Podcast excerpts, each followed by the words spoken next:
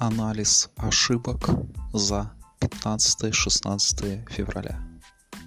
За эти дни не получилось выиграть в двух ставках.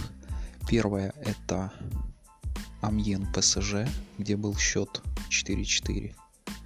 Здесь из-за того, что не было Неймара, Мбаппе, это как бы основа Суби, Субисаретты, точно не помню, но испанский форвард хороший. Сараби, вспомнил, в Сарабии не было.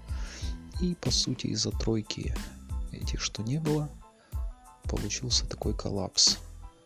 И второй матч это 4-4. Здесь хорошо, что так хоть ничья. И второй матч это Реал Сельта. Здесь счет 2-2. Ну, здесь на что можно было обратить внимание, что Сельта это как Вестхэм, команда способная удивить. Она не раз давала бой в Барселоне. И второе то, что вернулся Азар, Бейл, и они играли в стартовом составе. Как известно, если возвращаются игроки после долгого перерыва, не всегда это идет на пользу команде. Вот здесь два фактора и помешали выигрышу данной ставки.